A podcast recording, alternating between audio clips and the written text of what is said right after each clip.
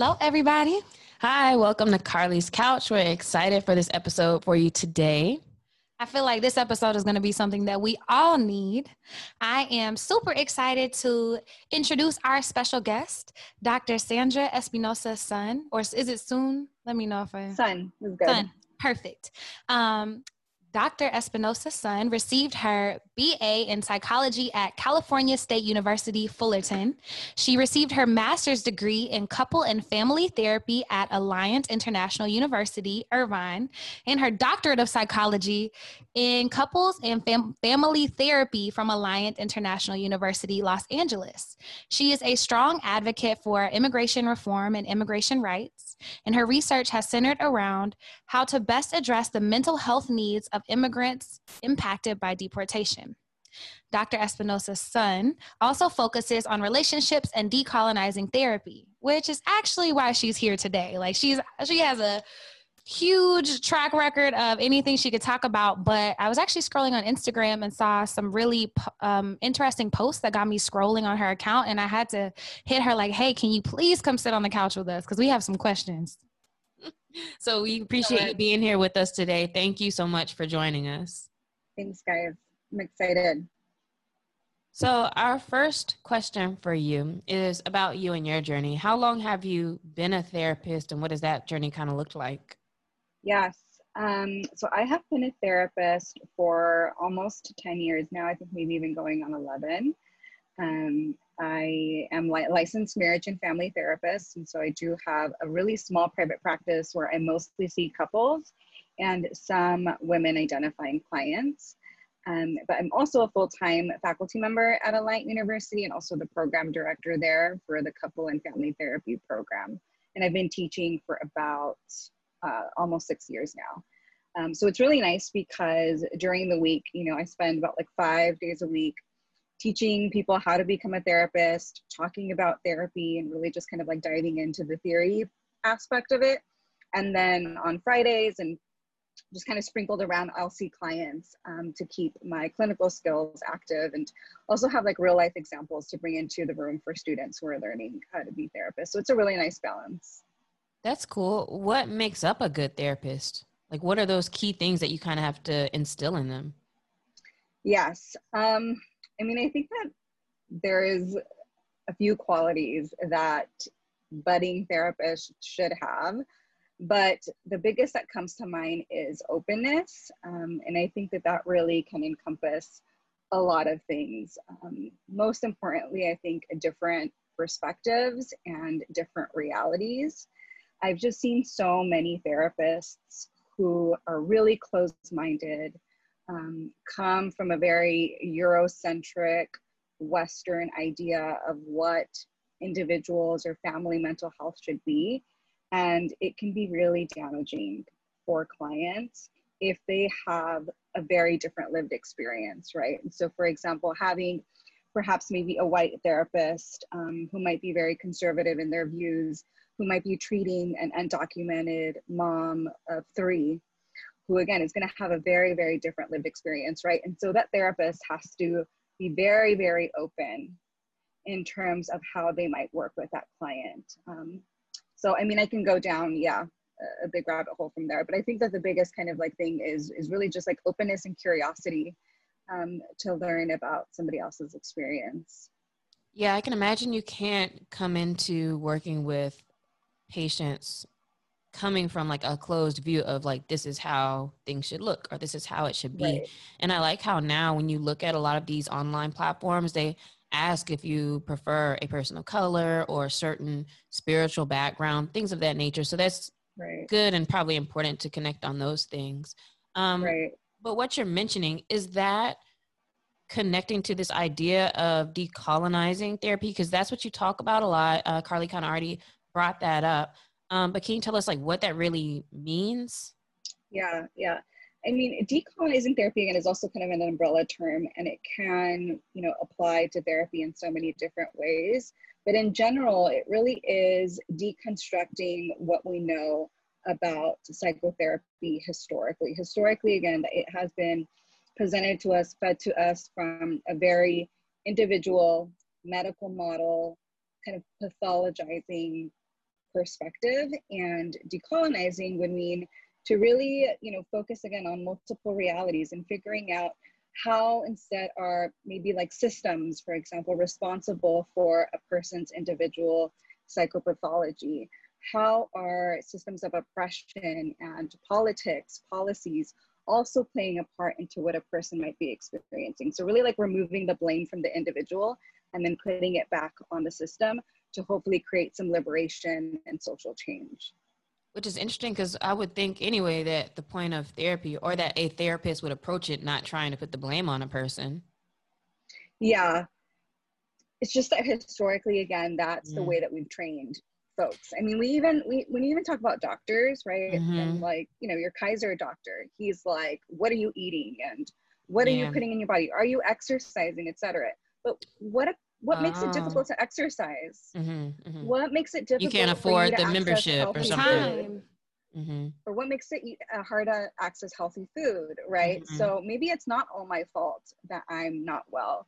Maybe it's the society that I'm functioning.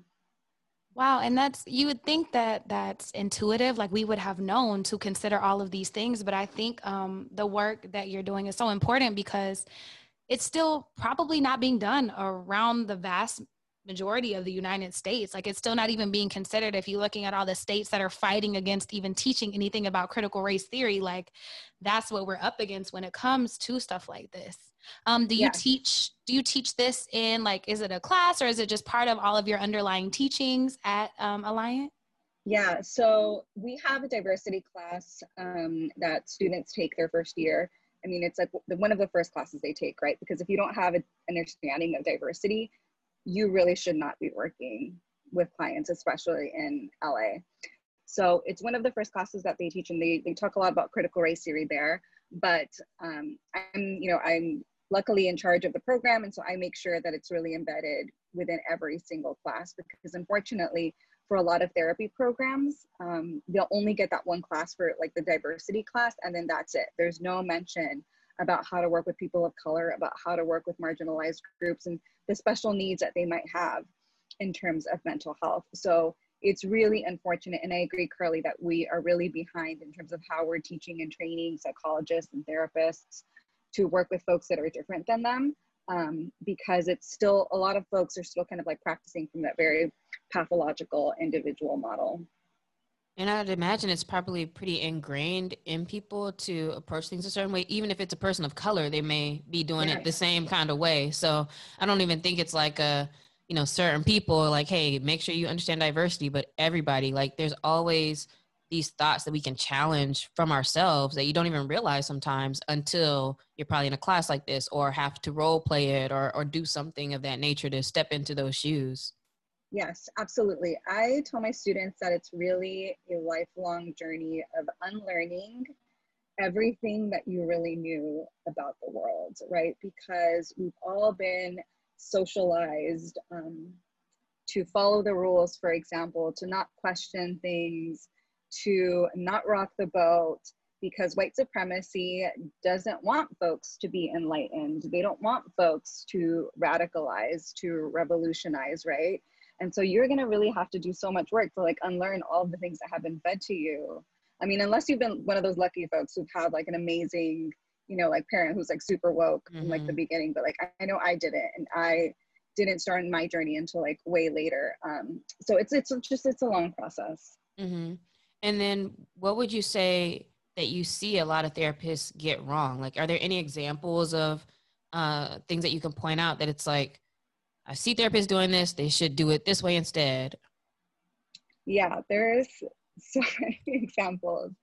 Um, one that comes to mind is, and I can share this because this wasn't one of my clients, this was like an anecdote that was shared to me from somebody else that I had met. She was a Black woman and she was seeing a white therapist. And um, she was seeing him for some like mood symptoms. And I think she was having a hard time um, dealing with her mom, who was addicted to uh, cocaine at the time. And so she started seeing this therapist, and he right away, you know, starts referring to mom's addiction as a crack addiction. Okay. Even though that's not what this woman was suffering from. All right. So there's already, right, there's some microaggressions happening towards this woman. And then he starts seeing the sessions, you know, they're, they're going on. And then he starts saying that he needs a fee, an extra fee on top of his regular fee um, towards his mental health, towards his self care that he has to tack on to the, the therapist said that? The therapist said that. No, you got to take care of my Excuse mental health. so, I mean, can you imagine like the power dynamic of a white man Get asking a black woman to pay for his psychological labor, right? So this person had, according to this woman, you know, had been practicing in the field for many, many years. This was a seasoned therapist. And this is just like one example of how therapists can be, in my opinion, you know, that's violence towards people of color. That is causing harm. Um, it's illegal, amongst other things. Um, and there's just like so many examples of this, unfortunately. And and I say that too, not because I want to scare people away from therapy and I want to badmouth therapy. I mean, I, you know, this is what I do every day for a living. But it's really important that folks find a good therapist. And if they have bad experiences, to know that not everyone is like that and that there are really good therapists out there. That is so real. I almost never went to therapy again because the first time I ever mm-hmm. went was with a white woman. And I told her all like, you know, intro session, kind of what's going on. Had never even thought about going to a therapist. My mentor told, like, recommended me. This lady had like great reviews, like all these things, went to her at the end of it, she was like, Yeah, you know, I think you might have PTSD and some other things. And then she never called me back or returned an email ever. Oh my gosh. And I just was like, Yo, like, what? And my mentor was like, No, just, I promise, just try to find a therapist. And I was so scarred. I was like, like Bro, she tried to diagnose you? Well, right at the, the, end of the first intro session, she was like, Well, it sounds like you have PTSD and mm. you have this and you have this. So she yeah. like stacked things on me. Mm. And then she never talked to me again, like, never responded to an email, to a call, yeah. to, to anything else. And so I was like, Maybe I'm just so broken nobody wants to work with me. Aww. Thank God that yeah. that you know wasn't sure. the truth. But like like you said, like that can really impact people on a like a real level. Um right. Did you always want to teach therapists or is this something that you always knew you wanted to do was like help train them like in this or just in general? No. Um so I, you know, went to school just to become a therapist. I really wanted to work with couples and didn't really have much plans post my master's. Um, but I had an amazing mentor who was like, I think you should go for your doctorate and I think you should teach. Um, and I mean, I am first generation. I'm from Monte, which is like a lower SES community here in LA. Both of my parents didn't, again, go to higher ed.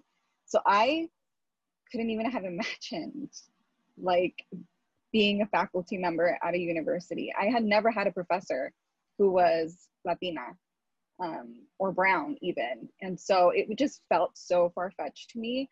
But this mentor, who was actually, you know, ironically a, a white dude, um, really empowered me and believed in me and opened a lot of doors and, you know, just kind of inspired me to do this. And so here I am six years later. And I think it's important because if we're talking about decolonizing, if we're looking at some of the issues that are happening among the system, it's like part of the systemic way to fix that is probably having to be part of teaching right. and part of uh, the bringing up of other people. For those listening, it, whether they are like eh, about their therapist or they're thinking about getting a therapist, what pointers would you have for identifying if this is like the right person to work with? Yeah. Or yeah. things to look for. If they do this then you probably should look at somebody else. Yeah. Um, you definitely want to steer away from someone who says that they're super eclectic. So for us when someone says that they're eclectic in terms of their theoretical orientation it means that they don't have one it means that they're just borrowing here and there and that they might not have a lot of direction so you want someone who is pretty um, committed to a theoretical orientation and has some training in that. Um, the other thing I think that you might want to look out for is just like that first session, like feeling whether or not you can trust that person. So research actually shows that the biggest agent of change for for change in therapy is the therapeutic relationship. So it doesn't matter if that person is using CBT EMDR, critical race theory, even, right? Any any framework, if that relationship is there, there is so much potential for positive change in a person.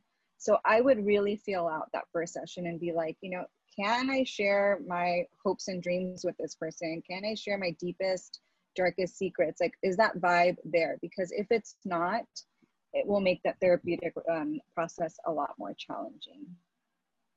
Yeah, and I think that for some people, or like even with myself, it's already hard to even talk all the way. Like sometimes before therapy, I'll be like, man, I'm kind of embarrassed to even bring this up. Like, yeah. and I'll find myself already trying to go around it. And I'm like, I don't know if that's a sign about just me though, or is that a sign about how comfortable I feel with them? So, right. I don't know. It might just be a me thing, but mm-hmm. um, it's not. I think no. it's hard. I no, it's not just because I like. Uh, I don't even want her to know all this right no, now. No, that's that. I think that's a person thing. I think we all do that kind of to protect mm-hmm. ourselves. Like, so yeah, you're sure. not alone. Uh, it's a yeah, me and I mean, no, it's not a, oh. it's not a you thing. It's a, it's a we thing. At least a we. I can't speak for everybody else, but it's me too. I think so. Yeah, I think. I mean, it's really intimidating to meet somebody brand new and then having to share, you know, so many pieces of your life. And so I think it makes sense that that first session you're still kind of feeling it out. But again, if it's already like the fifth, sixth, and you still don't feel mm-hmm. a connection with that person, it might be time to find another therapist because that therapeutic relationship really is um, huge. And I think something else is just like to find a therapist that's down to earth because that adds to it. Like you want, there's so much of a power imbalance, I should say first. You know, therapists hold so much power. And that speaks to what you were talking about, Carly. Like they give you a diagnosis, you know, you're trusting this professional who has sometimes a doctorate degree and like their expertise. You know, therapists have to be really aware of how much power they have in that room. And so for me, like being super down to earth and accessible and vulnerable, even sometimes with clients, really helps even that out a little bit and makes them more comfortable to share. Hmm. Thank you for that. So, for our, all the listeners, if you're working with a therapist, consider some of those things. Um, do you mostly work with individuals or, or do you mostly work with couples? Or is it a mix there? Yeah, so most of my training in the past, um, I worked for five years in community mental health, and I was working with uh, lower SES um, Latina immigrants who had like suffered trauma of some sort. Um, a lot of the times it was sexual abuse, but also some like physical abuse and intimate partner violence. And so I did that for about like five years. Um, it was the most rewarding work I mean, you guys can imagine, right? Like the resiliency, the stories that you hear, it's just amazing. But also leads to a lot of like burnout because you're hearing trauma after trauma, like day after day. So I did that, and then I had to yeah step away because I started teaching at Alliant, and then um, decided to just do private practice to kind of like balance it out. And so now that's where I'm at, and I mostly see couples, and then just again a, a few female identifying clients here and there. Did you always know that you wanted to, you know, work with couples or how did you come into that? Yeah, I always had an idea that I wanted to. I had really toxic romantic relationships um, in my 20s that really motivated me to learn more about relationships and just kind of learn more about like what makes them work. So that was always in the back of my mind. But when I started doing all of that like trauma work, it kind of just you know, took the back seat.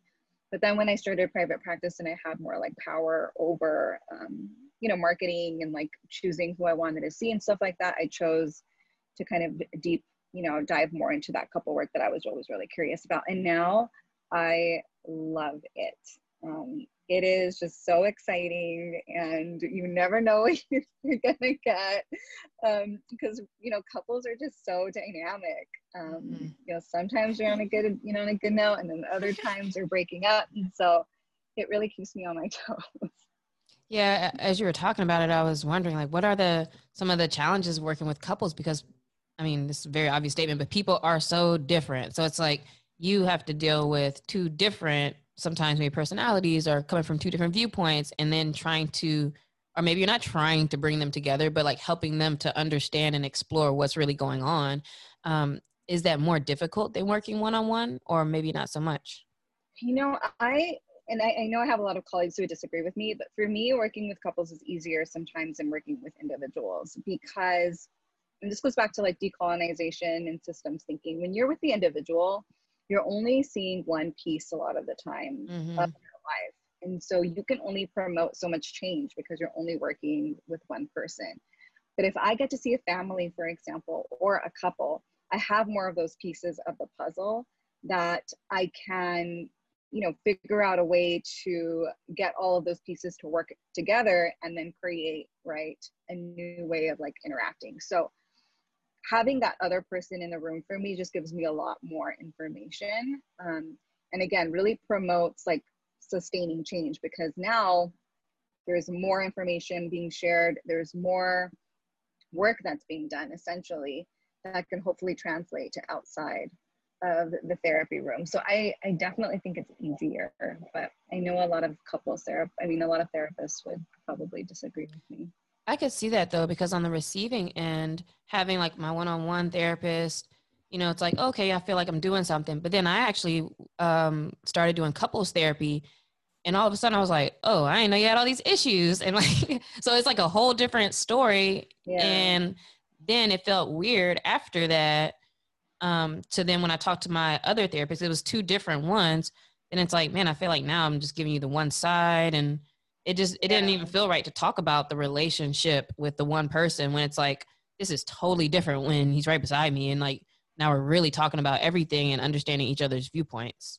Yeah, absolutely. I mean, yeah i i really can't stress couples therapy enough for folks and like even like you said when you're even if you're doing well i think that it's really important to go because stuff will pop up um, and communication is probably one of the biggest reasons why i see couples in my practice is just poor communication wanting to connect and not knowing how and so they send the wrong message so if you can start working on those communication patterns before they get bad, there's just a higher rate for success because a lot of the times by the time people get into my office, they're on the brink of mm-hmm. breaking up or divorce. So mm-hmm. it's so much better to just catch it early on. Yeah, I man, that's kind of a light bulb moment. It's like you know when you said see being able to see both sides because now like like you said when you're in there yeah, you just hear one roasted. person. and I was like, what? I do what? this is totally different. But then you're able to see both because you know it's like it's like three sides of the story, one side, the other side, and then the truth. So it's kind of like you can kind of extrapolate from what happened when they both say that's very yeah. interesting. Yeah. Um, in the terms of like decolonizing therapy, when thinking about relationships, and one of your bios it mentioned, you know, helping relationships, um, how they're impacted with oppressive systems. Can you speak more to that and what that looks yeah. like? Yeah. So an example would be, you know, that sometimes I have partners who just don't know how to show up in that relationship in the healthiest way. And a lot of therapists might just focus on like the trauma that that person might have. Like maybe they were sexually abused, for example, and that's why they have a hard time connecting with their partner. But for somebody who does like the decolonizing work and is really a systemic perspective, it's like, well, what caused that trauma? So, was it, for example, um, like poverty, or was it deportation? Um, was it, you know, that you were also have been a victim of like racism for the past 25 years, like whatever that is, and really having conversations about those systems and how they might play a role in the presenting problem so that the client can then raise their consciousness have a better holistic understanding of their presenting problem. Oh it's not just me. It was because my parents were really poor and they couldn't keep an eye on me and maybe that's why i got into trouble right and so again the more that that person has that conscious developed the more that they can kind of lean towards liberation advocate for themselves start to also initiate change in those systems, right? I don't know. I mean, a small example would be like attending protests or just figuring out really small ways to disrupt systems that may have been oppressive towards them in the past. And then also, again, feeling more empowered to like show up in that relationship in a different way. So, again, decolonizing, again, in essence, really is like depathologizing the individual experience and then finding ways to make that system responsible um, so that we can also take a step towards towards shifting that system. I feel like now we hear a lot more about taking responsibility for your life and accountability and all of these types of things. And in hearing you speak it's like it makes sense to think about um, you know i have this trauma as a result of some of these systems but also it sounds like is there a thin line between how am i not a victim or is that okay? Um and i don't i'm just trying to talk it out but how would you address you know that whole like oh i'm responsible and accountable but also but hey these things are existing and that has affected me as well? Yeah yeah and you're right like that is a really fine line because i this is going to sound so pessimistic but like i don't think that i in my lifetime am going to see an end to a lot of the oppressive systems that exist in the united states. White supremacy is just so embedded in our country that it is it, the future sometimes looks bleak. That being said um, clients might have to sometimes understand and accept that that they're going to continue to function in a system that is working against them. So at some point they might have to take that responsibility and initiative towards their healing because the system isn't going to do that for them right? So for example like i don't know we'll talk about poverty again the poverty is not going to get better right? It's going to be really hard for you to um, you know liberate yourself from that system but what steps can together can we figure out so that you can just start to feel better on a day to day and survival really really right? And helping you survive and like navigate the systems that aren't really going to go anywhere. Does that make sense? Yeah but also how can how can i feel empowered and and not feel like a victim? Right. Well i think you can do both I, th- mm-hmm. I don't think that like one has to exist without the other. I think it's important to first understand that you were a victim so that you can feel empowered, right? Um, but again, so having that victim stance, you know, it's like yes, you you were you suffered at the hands of a lot of oppressive systems, and you probably will and might continue to. Um, however, you know, this is taking a toll again on your mental health, on your day to day life. So, what can we do to fight against that and again to, to try and tiptoe towards a liberated kind of like mentality um, and a small example would be like how to find joy again mm-hmm. I like that. You it's know? like a yes and mm-hmm. yes and. Yes, it's like, like yes, you were a victim it. of this, and it's important to acknowledge so mm-hmm. you can mm-hmm. understand the impacts and how it might still affect you. And right. you also have to mm-hmm. work to heal and to feel better. Mm-hmm. Right. Right. Like when people tell you you can't be responsible for everything, but you can be responsible for how you move forward and deal with yes, these things. I love that.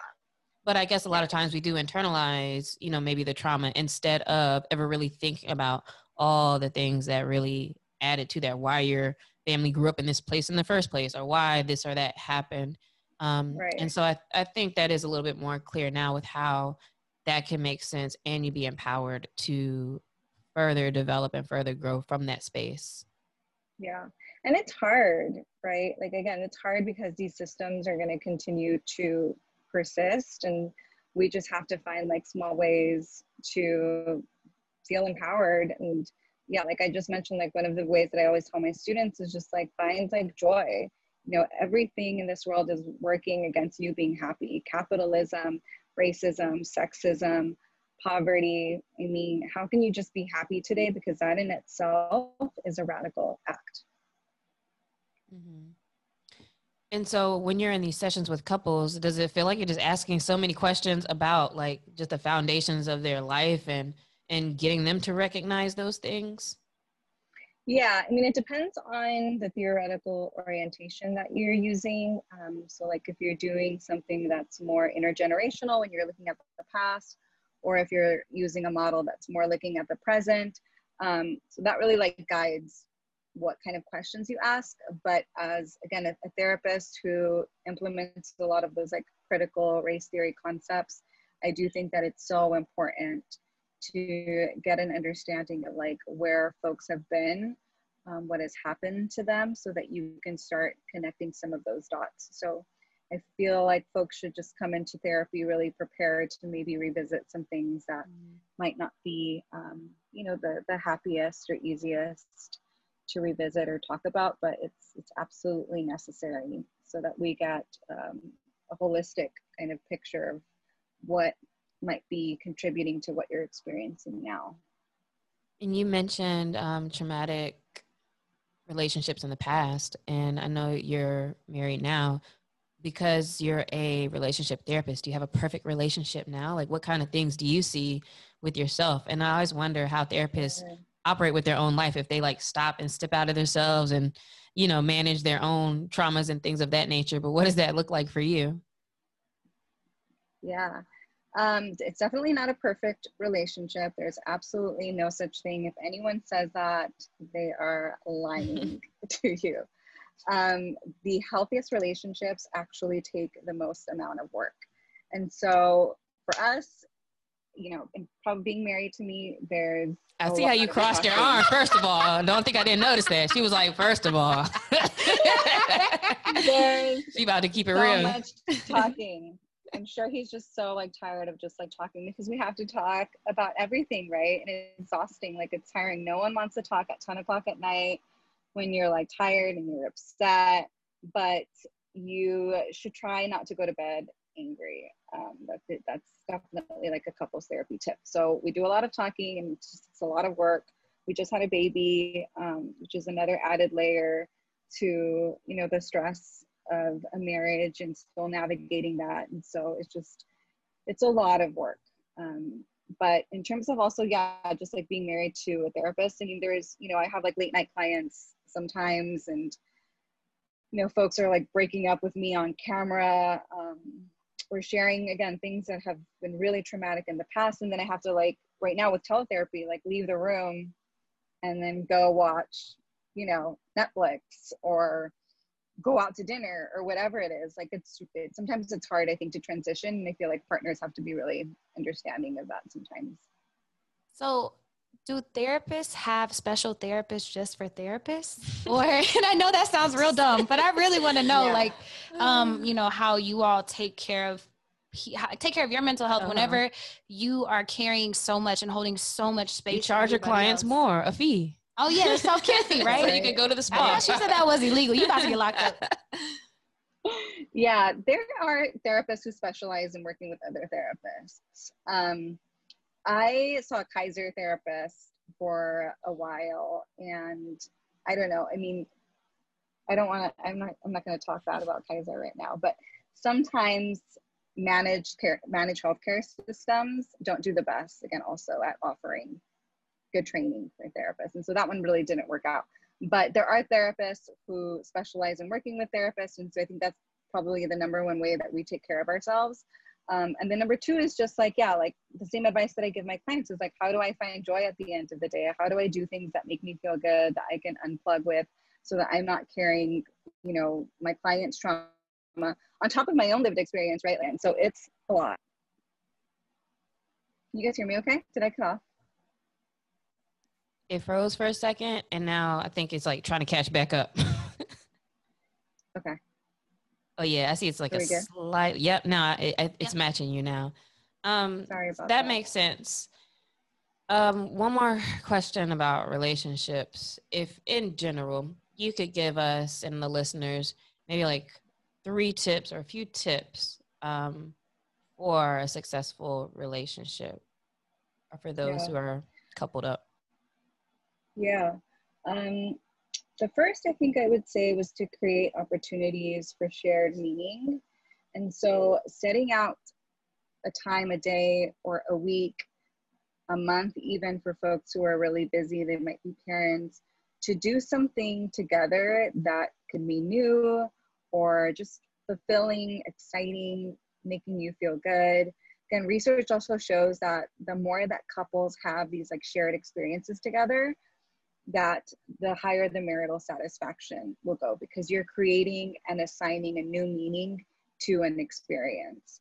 So that could be like trying out for like a boxing class or, um, you know, taking dancing lessons, like anything that can keep that relationship like fresh and alive and again bring new meanings in. I think that that one's always a really good tip.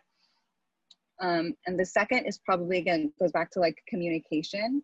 Um, a go-to tip is that when you are discussing something with your partner or even with anybody else really is to start with an i statement and really just focus on what you're experiencing and what you're feeling and not blame the other person. So an example would be like you know um, let's say that you know your partner um, left some food out and the food spoiled and they were supposed to put it in the refrigerator to say something like you know i noticed that the food was left out and um, you know i was really looking forward to eating that meal and wondering if next time um, we can find a way to like remember to put it back inside right? So i don't know if you guys noticed but i really just focused on my experience and using really like neutral language. I never even said you right um, and those neutralizing statements can make it easier to have conversations that can be uncomfortable because there's no blame being assigned to anything so really working on communication um, I think maybe the last tip is just being open and vulnerable, to not be scared to share when you are upset. Um, I think that a lot of the times what fuels divorce and separations is that folks have been carrying resentment for a really, really long time and they've never been able to share that with their partner. So again, nobody wants to do it at 10 o'clock at night. Nobody wants to do it at eight o'clock in the morning, but those conversations will save your relationship. It's worth it it's worth the distress and the uncomfortable feelings. Um, so to do those as often as possible. How can you share and be open without it coming across as like you always have something to say, you know? Because you don't want to ever feel like you're maybe nagging or whatever. But if there are things you're feeling, you know, like you don't want to always have to bring that up. Yeah. Well, ironically, right, though, like the more that you bring it up, the more opportunities that you're creating for that problem to get solved or for mm-hmm. that conflict to go away. So I would encourage you, at least in the beginning, to still bring it up. And you can preface it the way that you said it, right, Alexia, by saying, you know, I hate bringing this up. This is so hard for me because I don't want you to feel bad. But I just really feel like I need to get it off my chest. Mm-hmm. I think even saying like saying it that way lets the partner know like, hey, this isn't about you. Like this is just still going on for me. I'm watching out for your feelings, but I think we still need to bring that up. So I think couples will notice though that if they have a lot of those in the beginning, that they'll actually slow down over time because every time you're having that conversation, you're building trust. Mm-hmm. And so once that trust rapport is really, really there and it's high, those little things, you're going to let them fly by next time and the next time because the relationship is just getting more and more solid from all of that communication that you've been putting into it. Yep, I can vouch for that too because that's something I learned when it's like instead of just holding everything in because I'm a person I don't even want to talk about anything, but instead of holding it in and then something crazy happening, it's like it's okay to express, hey, I'm nervous about saying this, or I'm not really sure how to say it, but and just like just start um, and get it out. Um, that was good. Yeah, man. Good three see, points. Those were amazing. That's definitely going to be one of the things that we caption um, after the video. Thank you so much for sharing. I man, I feel like I've grown like in my thinking. I'm like, man, I need to write some stuff down and think through some stuff. So thank you for sharing all that. Um, we do a shout out every week, and we uh, always want to highlight our guests to share like how can people support you? How can they like do you have any resources where they can sign up for something or where do you want them to follow you if you do? Like um you are you taking any new patients? Like what's yeah. got going on? Yes yeah so i do have um, my private practice and i do take on couples pretty actively. I do like to keep it a little bit small but i am open right now um, you guys can follow me on my website, which is drsandraespinosa.com. Um, and that's the same Instagram handle. So it's all, you know, just my name with doctor in front of it. Um, but yeah, if you guys want to just stay in touch on Instagram and trying to be a lot better again about like posting and just sharing my ideas, um, just because I know again that like the field of psychology kind of needs that decolonizing social justice perspective. Um, so I'm trying to be better about that. But again, thank you guys so much for having me on and just letting me share my thoughts about relationships and the world. Well, thank, Thank you. you. I think the it's really important just having the lens that you come from. I think that makes it different than just another therapy conversation. Um, and that's important. And I hope the listeners get that out of it to think about, you know, all these other things that are contributing to, you know, what's going on. It's not just you and you having an issue and you're dealing with things, but um, I would recommend that everybody kind of look more into decolonizing therapy and what that looks like, what that means, and you know, see if that's helpful. Absolutely. And thank you for all you do training therapists, like creating a whole program Mhm. to help therapists learn these things because I've been to a few not great ones, um, at least Mhm. not as well. Um, let me not call them not great. They might be great in their own right, but they don't understand that. And I think that is very problematic and can be really harmful. So just thank you for doing that work on yourself so you can actually provide that space for everybody else. And then we always end the episode with a question of the week. And I was smiling the whole way through because this question is so you like after hearing the episode. So I'm going to ask you first, Sandra. Okay.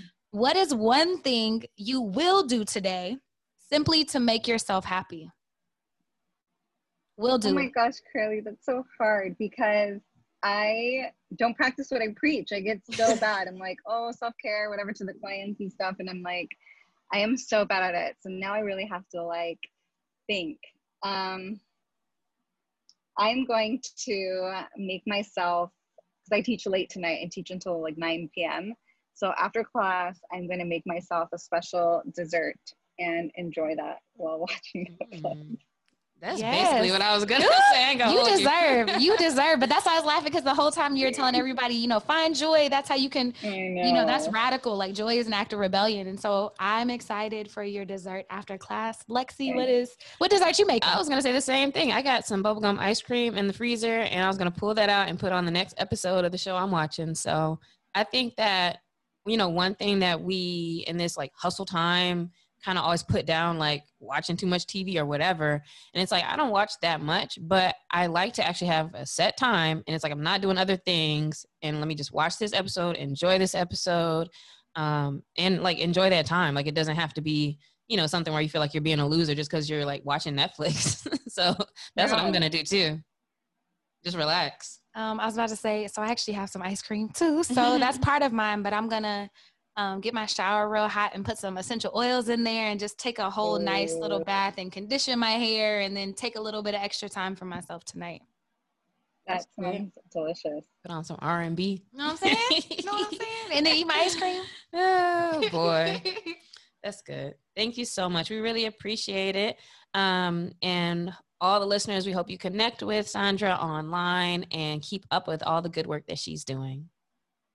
and we'll Thanks. see y'all next week